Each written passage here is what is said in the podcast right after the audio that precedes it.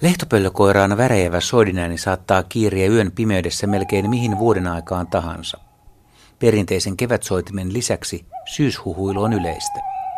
Leutoina talvina pöllöt intoutuvat huhuilemaan tammikuussa ja hyvinä ravintovuosina ne aloittavat pesinnönkin aikaisin. Joskus varhaisimmat lehtopöllöt ovat pyöräyttäneet munat jo tammikuun puolella. Lehtopöllöjä on kahta eri värimuotoa, harmaata ja ruskeaa. Harmaa oli ennen yleisempi, mutta värimuotojen voimasuhteet ovat muuttuneet reilun 30 vuoden aikana. Tutkija Patrick Karel kertoi pari vuotta sitten, että hänen tutkimusalueella 1980-luvun alussa ruskeita pöllöjä oli vajaa kolmannes kannasta, mutta nyt niiden osuus on noussut 50 prosenttiin. Kyse on geneettiseen muunteluun perustuvasta luonnonvalinnasta, jota ohjaa ilmaston lämpeneminen.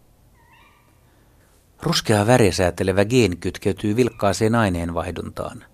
Harmaat lehtopöllöt ovat pärjänneet kylmissä olosuhteissa paremmin kuin ruskeat, mutta koska talvet ovat lämmenneet viime vuosikymmeninä, enemmän energiaa tarvitsevat ruskeat lehtopöllöt ovat alkaneet menestyä yhtä hyvin kuin harmaat yksilöt. Harmaat pöllöt eivät kärsi tai hyödy leudoista talvista, mutta ruskeat muodot menestyvät. Tämä kertoo siitä, että populaatiot ovat jatkuvassa muutostilassa ja muutokset voivat olla nopeita. Ruskea on dominantti väri, joten ajan myötä voi olla mahdollista, että tulevaisuudessa joillain alueilla on vain ruskeita lehtopöllöjä. Jos emoina ovat harmaa ja ruskea pöllö, poikasta keskimäärin 57 prosenttia on ruskeita. Lehtopöllön munamäärä vaihtelee muiden pöllöjen tapaan vuosittaisen ravintotilanteen ja naaraiden kunnon perusteella. Keskimäärin lehtopöllö munii kahdesta kuuteen munaa.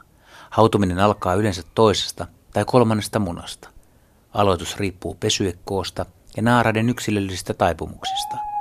Naaras hautoo munia noin 30 vuorokautta ja koiras ruokkii sitä. Poikaset pystyvät lentämään jo runsaan kuukauden ikäisinä, mutta kerjäävät emoltaan vielä ruokaa. Jotkin emot voivat ruokkia poikasiaan jopa neljä kuukautta, siis koko kesän. Hyväkuntoinen naaras voi elämänsä aikana pesiä jopa 15 kertaa ja saada kymmeniä jälkeläisiä.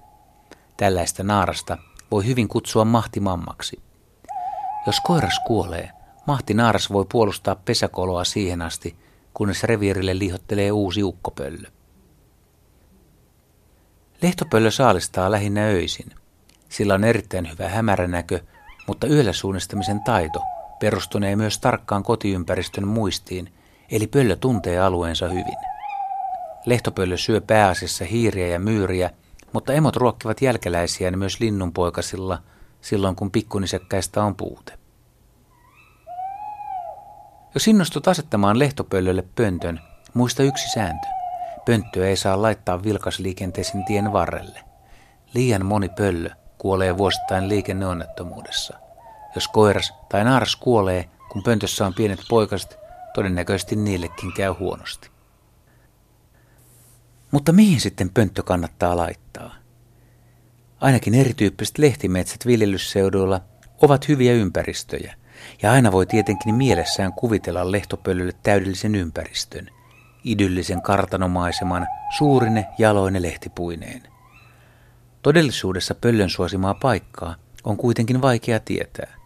Jotkut vanhat pöntöt ovat ihmisten näkökulmasta katsoen heikon näköisissä biotoopeissa, mutta silti ne ovat vuodesta toiseen asuttuja. Hämyisen, naavaa kasvava nikimetsän idyllinen pönttö odottaa vuosikaudet tyhjänä asukkaitaan. Vaikka kolo on kololinnun tärkein paikka, voivat hyvät saalistusmaastot ratkaista pesimäpaikan, eivätkä kolon ulkonäkö ja lähiympäristö olekaan ihan niin tärkeitä.